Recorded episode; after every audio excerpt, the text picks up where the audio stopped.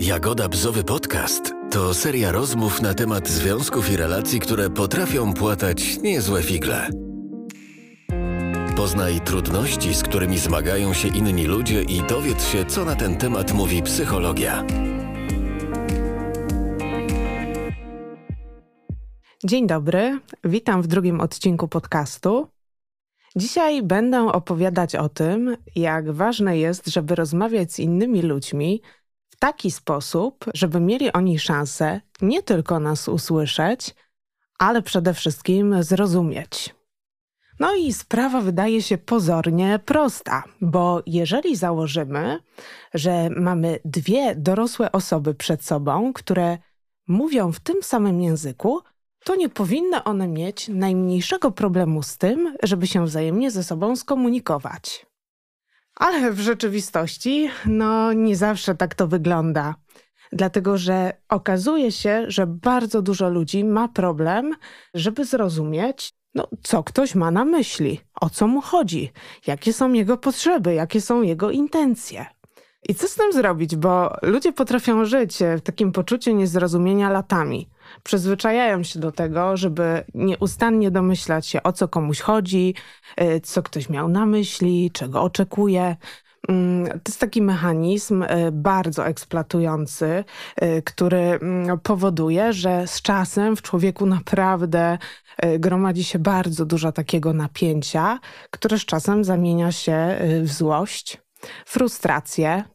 I finał jest często taki, że ludzie chcą się z takich, e, z takich relacji wymiksować. Dlatego, że zaczyna im to tak ciążyć, noszą też przy okazji w sobie takie poczucie krzywdy, że funkcjonowali w takim związku, w takiej relacji, w której czuli się niezrozumiani. I o ile e, wydaje mi się czasem e, można jakby zacząć się domyślać tego, o co komuś chodzi, no to jeżeli to się dzieje nieustannie, jeżeli cały czas jakby mamy domyślać się, y, czego ktoś y, od nas chce i o co mu chodzi, to zaczyna się to robić męczące. W przypadku małych dzieci, niemowlaków, myślę, że jest to zrozumiałe i jest to zupełnie do wytłumaczenia. I wszystkie osoby, które mają małe dzieci, wiedzą, co mam na myśli. No bo jeżeli mamy w domu niemowlaka, który krzyczy i który płacze, no to naturalne jest to, że pędzimy do niego i sprawdzamy, e, czy jest głodne, czy nie trzeba mu pieluszki zmienić, czy nie jest mu za gorąco. I w przypadku małych dzieci jakby jesteśmy w stanie wykazać się naturalnie większą e, taką cierpliwością. Ale w przypadku osób dorosłych, no, tej cierpliwości z czasem, e, jeżeli ktoś komunikuje się z nami głównie w taki sposób, że albo płacze, albo krzyczy, no to w pewnym momencie zaczyna nam tej cierpliwości już brakować. I jeżeli założymy, że ktoś ma sprawny y, aparat mowy, to oczekujemy od takiej osoby dorosłej, że powie nam w jasny sposób: Chcę tego, oczekuję tego, mam na myśli to. Jeżeli tak się nie dzieje, a bardzo często ta komunikacja przebiega w inny sposób, to zauważam, że wielu ludziom jakby te ich granice wytrzymałości zaczynają pękać bo nikt nie jest z gumy i nie ma takiej ochoty, żeby, żeby cały czas się czegoś domyślać. I wtedy ludzie zaczynają się ewakuować. I teraz wyobraźcie sobie, y, że do gabinetu wchodzi para. Wchodzi mężczyzna i kobieta. Mężczy mężczyzna y, ma kamienną twarz, siada w fotelu, a kobieta widać, że jest naprawdę bardzo taka nabuzowana, pełna emocji. I ona już w progu zaczyna mówić bardzo głośno: Proszę pani, proszę coś z nim zrobić, ja z nim oszaleję, bo on nic nie rozumie, on się zachowuje jak małe dziecko, przecież ile razy ja mogę powtarzać mu to samo. Mężczyzna nie odzywa się kompletnie, siedzi w fotelu i tak spogląda. Kobieta kontynuuje. Przecież przyjdzie taki moment, y, że ja nie wytrzymam i naprawdę ja zrobię mu krzywdę.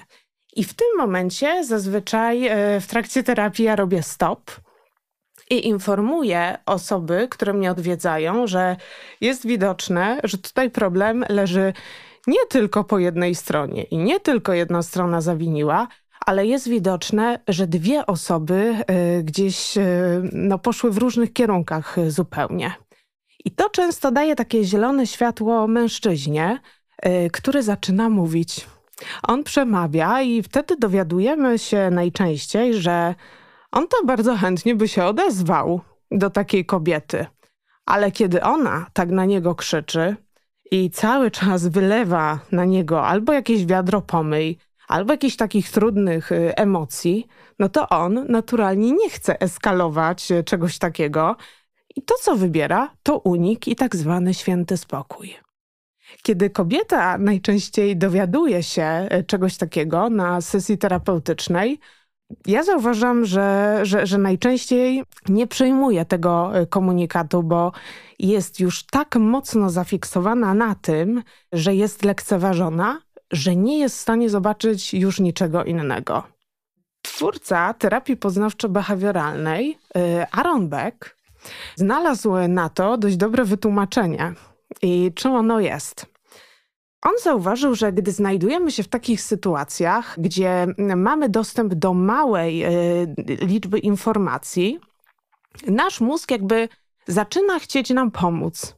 I on zaczyna działać w taki sposób, że wertuje, skanuje wszystkie wydarzenia z przeszłości. Jeżeli trafia na coś, co akurat pasuje do aktualnej sytuacji, to on właśnie wybiera y, tą sytuację i zaczyna interpretować to, co się nam właśnie dzieje, w bardzo podobny sposób.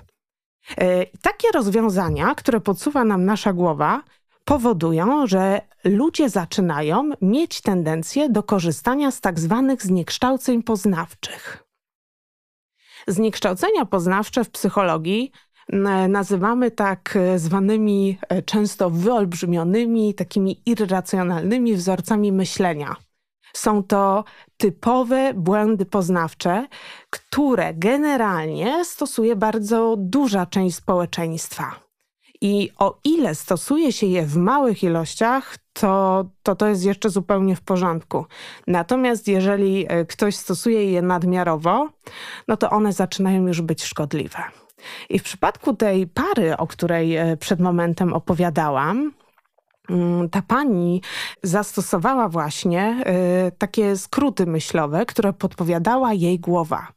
I tym jej skryptem, który ona uruchamiała, była sytuacja z przeszłości. Ona miała taką y, trudną dość sytuację, w której próbowała zakomunikować osobie bliskiej coś bardzo dla niej ważnego. Natomiast kiedy ona to robiła, spotkała się z bardzo dużym chłodem tej osoby i y, z tym, że mm, ten jej rozmówca wycofał się z tamtej sytuacji. Także ona poczuła się bardzo mocno odrzucona i zlekceważona. I teraz w życiu dorosłym, y, za każdym razem, kiedy ona chciała przedstawić y, swojemu partnerowi coś bardzo ważnego, ona zaczynała wpadać w takie dość wysokie emocje. Nie była w stanie troszeczkę kontrolować też swojego głosu, tego w jaki sposób ona się wysławia i to powodowało, że te jej komunikaty stawały się takie agresywne. Ona nie była w stanie y, zorientować się nawet, że tak robi. Robiła to bardzo automatycznie.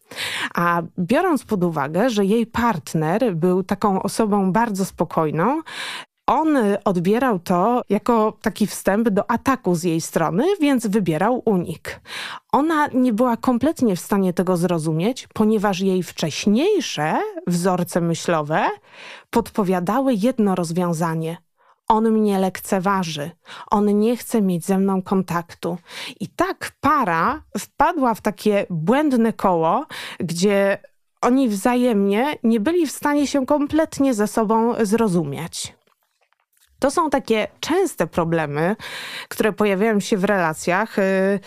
Natomiast nie tylko związkowych, ale ogólnie międzyludzkich. I ja zauważam, że ich źródłem e, jest nadużywanie mm, przez ludzi w dużej mierze właśnie zniekształceń poznawczych. I te zniekształcenia poznawcze mm, powodują, że e, wiele osób uznaje, że ten ich sposób patrzenia na życie jest takim jedynym słusznym spojrzeniem, że jest taką jedyną prawdą, której należy się trzymać. A przecież to jest fikcja, bo czasem faktycznie jest tak, że nasza intuicja podpowiada nam dobrze, ale jest też wiele sytuacji, e, w których tak nie jest. I gdyby nie wejście w buty drugiej e, osoby, no to e, ciężko by było jakby mm, złapać taki grunt pod nogami i, i, i domyślić się faktycznie o co chodzi. Tak więc błędy poznawcze, czyli takie nadmierne korzystanie ze swoich utartych takich wzorców myślowych mm, powoduje, że że ludzie zaczynają tworzyć e, taki zakrzywiony, nieprawdziwy obraz rzeczywistości, który w żadnym wypadku nie pomaga przybliżyć się do swojego rozmówcy. On oddala. I jeżeli chodzi o pracę terapeutyczną, e, ja widzę to mm, bardzo często y, na terapii par. Odwiedzają mnie dwie osoby i każde z nich ma coś do powiedzenia. Oni komunikują mi, że bardzo często się kłócą. A kiedy ja się tych ludzi pytam, no dobrze, ale o co państwo się kłócicie? Co, co się dzieje w waszej relacji? Co, co jest źródłem y, tych kłótni? No to ludzie nie są w stanie odpowiedzieć. Oni mówią, że no w zasadzie no kłócą się, ale ale co za tym idzie? I ja zaczynam ich dopytywać dalej, jak, jak to wygląda, jak oni w ogóle zaczynają... Mm, ze sobą każdą rozmowę. I, i to, to, co się często powtarza, y, to, co ja zauważam, to to, że już na samym początku, kiedy ludzie mają sobie coś powiedzieć, zaczyna to u nich powodować narastanie takiego napięcia. I to wygląda tak, że te osoby już jakby w pierwszych minutach rozmowy stają się takie elektryczne. I często za tą elektrycznością stoją właśnie zniekształcenia poznawcze. Co to oznacza? To jest taki znak, że ludzie jakby już zaczynają domyślać się, że druga osoba może mieć jakieś zamiary, y, że może będzie chciała zaatakować, y, że jakoś sobie negatywnie może o czymś myśli. I wtedy te dwie osoby zaczynają ustawiać się tak jakby bardziej obronnie. One robią się bardzo takie czujne i gotowe na to, żeby bronić y, swojej pozycji. Takie zniekształcenia poznawcze bardzo typowe, y, które ja obserwuję u ludzi, bo jest ich bardzo dużo też i jeżeli y, ktoś, ktoś miałby ochotę, to, to proszę dajcie mi znać i ja chętnie też w innych odcinkach y, opowiem jeszcze o tych zniekształceniach poznawczych y, o wiele szerzej. Natomiast takie typowe zniekształcenia poznawcze, które ja obserwuję w czasie terapii partnerskich, to na pewno katastrofizacja, to jest kręcenie takiego mm, czarnego scenariusza, i Kasia, o której y, opowiadałam już w pierwszym odcinku mojego podcastu, miała tendencję właśnie do takiego czarnowidzenia. I to, to czarnowidzenie y, uruchamiało jej się, zwłaszcza wtedy, kiedy jej partner, Tomek, y, wyjeżdżał na integracje firmowe. I on jak wyjeżdżał na te integracje firmowe, no to w tym czasie wyciszał telefon. No dlatego, że integrował się z grupą, y, mieli też w tym czasie jakieś szkolenia, także on musiał być maksymalnie zaangażowany w to, co się tam działo. I kiedy Kasia chciała się do tego Tomka dodzwonić, no to wiadome było, że, że, że uruchamiała się wtedy poczta głosowa. I to zaczynało powodować u niej narastanie lęku. Lęku, z którym ona nie wiedziała, co zrobić. I jej głowa odpowiadała na to w ten sposób, że zaczynała nakręcać czarne scenariusze. Ona generowała takie myśli w stylu a co jeżeli coś mu się stało? Jeżeli on nie odbiera teraz tego telefonu, to może y, on na przykład ma z kimś romans. Albo y, może on gdzieś wpadł na przykład y, do jeziora, albo leży tak pijany, że, że, że ona tego nie zniesie. I jej głowa była w stanie tak mocno się nakręcić, że, że te sytuacje kończyły się prawie na ataku y, paniki. Natomiast y, w czasie, kiedy Tomek y, jakby zobaczył dużą ilość nieodebranych połączeń od niej i oczywiście od razu do niej oddzwaniał, to Kaśka reagowała na niego z bardzo dużą złością. Ona na niego wylewała takie wiadro pomyj, ponieważ chciała mu pokazać, jak bardzo cierpiała, kiedy on nie odbierał od niej telefonu, a jej głowa to tak naprawdę już go, już go prawie uśmierciła y, w tym czasie on nie był w stanie zrozumieć tego, co jej, e, co jej się zadziało, e, jeżeli chodzi o, o, o ten jej styl myślowy. Innym takim ciekawym przykładem czarnowidzenia, który też pojawiał się u Kasi, e, był taki moment, kiedy Tomek był zajęty pracą i on y, odpisywał Kasi bardzo w taki krótki sposób na jej SMS-y. I zdarzały się takie sytuacje, że ona chciała coś uzgodnić. Na przykład, co oni będą robić w weekend, y, jak to ma wyglądać, y, czy mają jakieś plany. I ona chciała go w tą rozmowę SMS-ową zaangażować. Natomiast on bardzo często odpisywał jej takim krótkim sformułowaniem OK, co miało dać jej znak, że on się godzi na to. Na co ona reagowała kręceniem bardzo długiego czarnego scenariusza. W jej głowie to oznaczało, może jemu już nie zależy. Jeżeli on odpisuje w taki krótki sposób, to jest jakiś zły znak. On może nie chce już spędzać ze mną czasu, jest mało zaangażowany. Co to ma świadczyć o naszej relacji? I wtedy, kiedy jej głowa zaczynała już parować i ona też nie wiedziała, co zrobić z tym napięciem, które bardzo mocno się gdzieś w niej tliło, to ona mu odpisywała na to ok, też bardzo długą wiadomością, taką oskarżającą i wytykającą mu brak jego zaangażowania w tą relację. Na co on y, reagował y, też dużym niezrozumieniem, bo bardzo często, kiedy ona pisała do niego te SMS-y, to on miał spotkania, na których nie mógł jej odpisywać. Innym przykładem y, też zniekształcenia poznawczego, które przychodzi mi do głowy, jest etykietowanie. Te błędy poznawcze, żeby też była jasność, nie zdarzają się tylko kobietom, one zdarzają się również mężczyznom.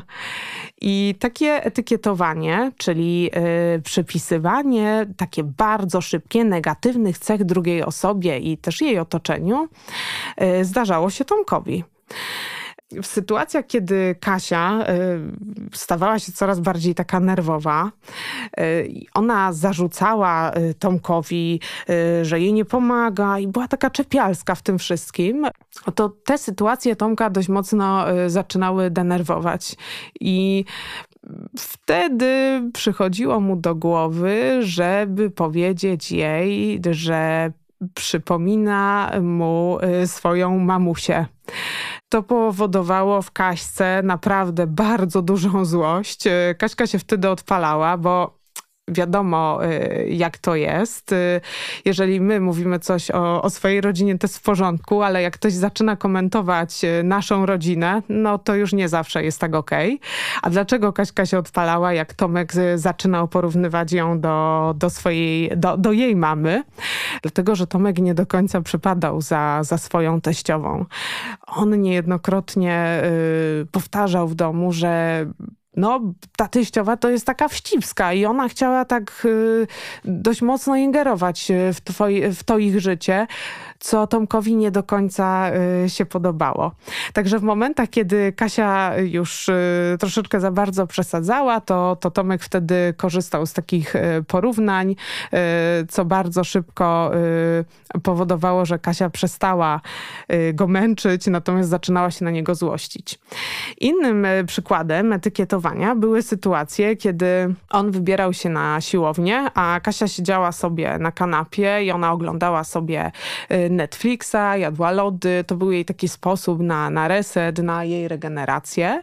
I w tym momencie y, Tomek, y, który mm, y, chciał się z nią pożegnać, no to on w taki pieszczotliwy, ale uszczypliwy sposób mówił jej, no kochanie, ty mój leniuszku, pączuszku, wychodzę, do zobaczenia. Kaśka wtedy y, w jednej sekundzie wstawała z tej kanapy, biegła w jego kierunku, wymachując łyżką, tak jakby chciała mu tą łyżkę wbić y, w oko i mówiła, nie będziesz mnie obrażać, ja jestem pracowita, poza tym wiesz, jaka jestem czuła na punkcie swojej wagi i ona nie była sobie w stanie z tym poradzić. Także ta etykieta też działała na nią y, bardzo elektrycznie. Ten typ zniekształceń poznawczych, które zdarzają się ludziom, no, no nie zawsze muszą oznaczać oznaczać właśnie, nie oznaczają wręcz y, niczego dobrego. Im częściej y, Tomek y, gdzieś robił się taki wycofany w domu, on, on stosował uniki, to, to Kasia zaczynała też wtedy uprawiać takie jasnowidzenie, tak zwane czytanie w myślach. I ona wtedy zaczynała bardziej przyglądać się temu swojemu partnerowi i zaczynała się domyślać, o co mu może chodzić. I zdarzały się takie sytuacje, e, że Tomek wracał e, dość zmęczony z pracy i on nie był taki chętny, żeby za bardzo z tą Kasią rozmawiać. Ona w tych e, momentach zaczynała mu się mocniej przyglądać i zaczynała rozmyślania. Czy aby jemu coś się znowu nie stało? Czy on nie jest na nią zły? Czy wszystko jest w porządku? A może on już ma dosyć? I wtedy ona zaczynała wybuchać. I mówiła do niego, a co ty jesteś znowu taki zły? Co się znowu tobie wydarzyło? Ciągle masz taką skwaszoną minę. Na co on odpowiadał jej, kochanie, ja miałem dzisiaj kontrolę w pracy, wiesz, i, i nie musisz czytać mi, mi w myślach, bo to jak mnie czytasz, to, to nie jest prawda. Podobne sytuacje zdarzały się, jak y, para wychodziła ze sobą na miasto. No i Tomek y, zaczynał rozglądać się dookoła, szukał jakiejś fajnej restauracji, jakiejś fajnej knajpki. I w tym czasie Kasia też y, często zaczynała mocniej mu się przyglądać i jej głowa wtedy zaczynała podpowiadać jej takie scenariusze w stylu. O, on sobie pewnie myśli, że tamta kelnerka dobrze wygląda a może on sobie teraz myśli, że ona wygląda lepiej ode mnie? No tak, no pewnie y, on teraz y, zastanawia się nad tym, czy ja jestem y, jego taką właściwą partnerką, tą jedyną. Kiedy oni siadali do stolika, to jej głowa już znowu była często tak przeciążona, że ona miała ochotę mu wtedy powiedzieć i szepnąć na łóżko, że ona widziała, co on robił. I tak też się działo. Na co Tomek na szczęście reagował często śmiechem i y, mówił jej, że, że, że ta jej głowa pisze jej niesamowite scenariusze i, i jest y, naprawdę taką jasnowicką, y, że, że chyba tutaj nikt nawet by sobie o tym w ten sposób nie, nie mógł pomyśleć nigdy. Innym e, zniekształceniem poznawczym e, jest też tak zwane nadmierne uogólnianie. I to nadmierne uogólnianie polega na tym, że na podstawie jednego incydentu, który gdzieś miał miejsce, na podstawie jednej sytuacji, ludzie tworzą e, jakby taki ogólny wzorzec funkcjonowania. I teraz w historii e, tutaj Kasi i Tomka e, wyglądało to tak, że Kasia bardzo dużą uwagę mm, przywiązywała do porządku, e, o którym mówiłam. I to, że Tomek miał taki okres w życiu, że był bardzo zmęczony i on nie do końca się angażował w te obowiązki, spowodował, że że Kaśka stworzyła sobie taki ogólny wzorzec, że Tomek jest y, leniuchem, y, że on jej nie chce pomagać, że jest mało porządnicki. Ona przy każdej lepszej pierwszej okazji powtarzała, że Tomek jej nie pomaga. Jakby nie widziała, że to gdzieś było takie jednorazowe. I teraz wyobraźcie sobie sytuację, że kiedyś Kazia wróciła do domu i zastała naprawdę super posprzątaną łazienkę. Ona była w szoku. Natomiast co ona powiedziała Tomkowi? Słuchaj, ten jeden raz, y, kiedy ty posprzątałeś tą łazienkę, no co to oznacza? No, no raz się tobie udało, raz nie znaczy zawsze. Poza tym, yy, zobacz, tu jeszcze mógłbyś poprawić to sprzątanie. Odpowiedzcie sobie teraz na takie pytanie, czy, czy taki sposób komentowania waszej pracy no, zachęciłby was y, do, do gdzieś do dalszego angażowania się w obowiązki domowe? No, no myślę, że nie. Także to nadmierne uogólnianie gdzieś może prowadzić do takiego trochę czepiania się nadmiarowego drugiej osoby i wypominania jej czegoś, co, co tak właściwie nie jest jej e, kawałkiem. Myślę sobie, że generalnie te zniekształcenia poznawcze nie pomagają zrozumieć się wzajemnie. One nakręcają bardzo mocno negatywne y, emocje, y, dają możliwość złapania przede wszystkim tylko jednej perspektywy i to swojej. I kierowanie się taką zasadą, że, że wszystko, o czym my sobie pomyślimy, jest prawdą y, no jest błędem. To zdecydowanie może nasilać kłótnie w związku i sprawiać, że ta rozmowa z drugą osobą y, robi się taka nerwowa. Dlatego też warto zastanowić się nad tym, jak komunikujemy się z drugą osobą, czy aby za bardzo nie nadużywamy błędów poznawczych. I też y, dobre, dobre jest to, żeby usprawniać cały czas tą swoją komunikację. Od czego zacząć y, taką pracę? Podam Wam takie dwa fajne ćwiczenia, które myślę, że warto zastosować. Pierwsze ćwiczenie polega na tym, żeby zacząć wprowadzać do codziennej rutyny więcej takich komunikatów, y, które zaczynają się od komunikatów pierwszej osobie. Czyli przykładowo, jeśli męczy nas y, temat porządku w domu, temat sprzątania, no to zamiast komunikować komuś, słuchaj, ty jesteś taki nieporządny, no wykończysz mnie tym bałaganem, starajmy się zacząć zdanie od ja. Ja chciałabym, yy, ja marzę o tym i mówimy o czym. Ja chciałabym, żebyś częściej sprzątał po sobie, bo jak tego nie robisz, kiedy ja cię o to proszę, to i teraz mówimy, co się nam dzieje emocjonalnie. To jest mi przykro i czuję się i mówimy, co się z nami dzieje, jak się czujemy. I czuję się, jakbyś mnie lekceważył. Czyli jeszcze raz yy, całe zdanie. Chciałabym, żebyś częściej sprzątał po sobie, bo jak tego nie robisz, kiedy ja cię o to proszę, to jest mi przykro i czuję się lekceważona. Przedstawienie tego, co czujemy, dokładne opisanie sytuacji i wyrażenie potrzeb względem drugiej osoby okazuje się bardziej skuteczne niż takie komunikaty typu mam cię dosyć. Zamiast walczyć i oskarżać się, myślę, że warto jest szukać takich e, rozwiązań przy jasnym przedstawieniu naszych oczekiwań z takim uwzględnianiem punktu widzenia drugiej osoby. Starajmy się też nie mm, rozmawiać e, w takich wysokich emocjach, bo niekiedy jest tak, że osoby czują się bardzo mocno rozłoszczone i one w tej chwili, w tym danym momencie chcą załatwić e, daną sprawę.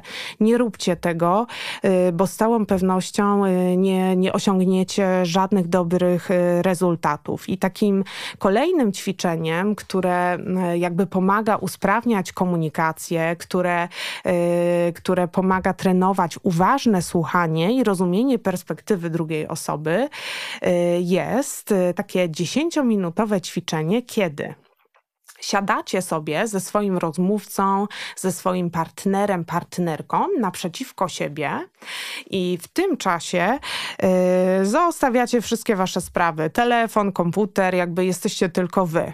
I bierzecie sobie jakiś stoper, Możecie ewentualnie też kupić sobie mm, taką klepsydrę. Są do kupienia w Ikei takie małe, fajne klepsydry. Stawiacie to przed sobą i nastawiacie sobie y, zegarek, czy tam ustawiacie też sobie tą klepsydrę y, tak na określony, na określony czas. Ja zakładam 10 minut. I teraz uwaga. Przez 5 minut mówi jedna osoba i przez y, kolejne 5 minut mówi druga osoba. W tym czasie nie możecie sobie przerywać.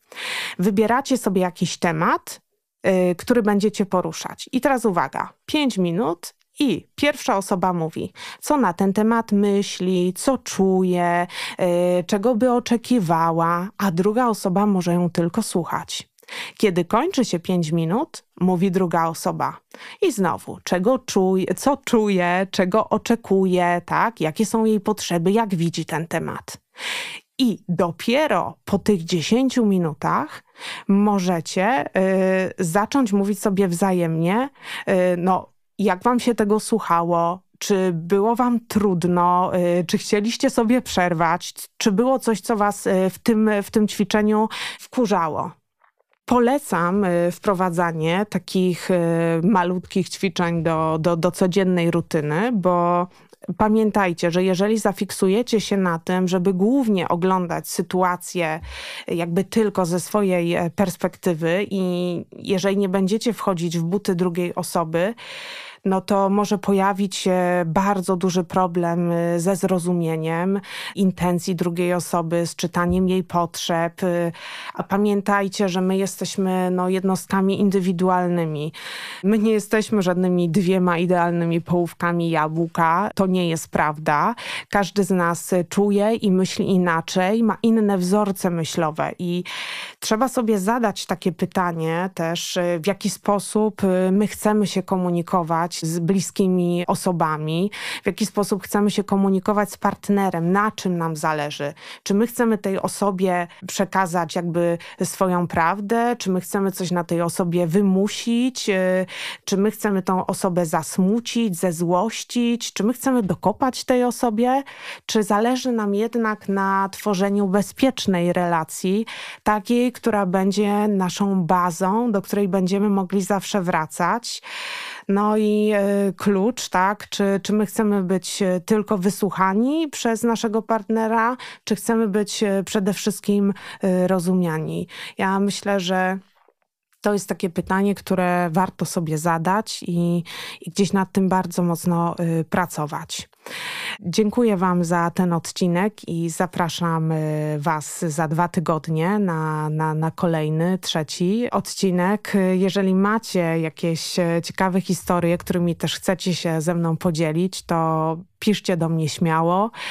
Chętnie ich e, wysłucham, chętnie je przeczytam i może będą one też dla mnie taką inspiracją do dalszej pracy e, przy tworzeniu podcastu. Jagoda Bzowy Podcast to seria rozmów na temat związków i relacji, które potrafią płatać niezłe figle. Poznaj trudności, z którymi zmagają się inni ludzie i dowiedz się, co na ten temat mówi psychologia.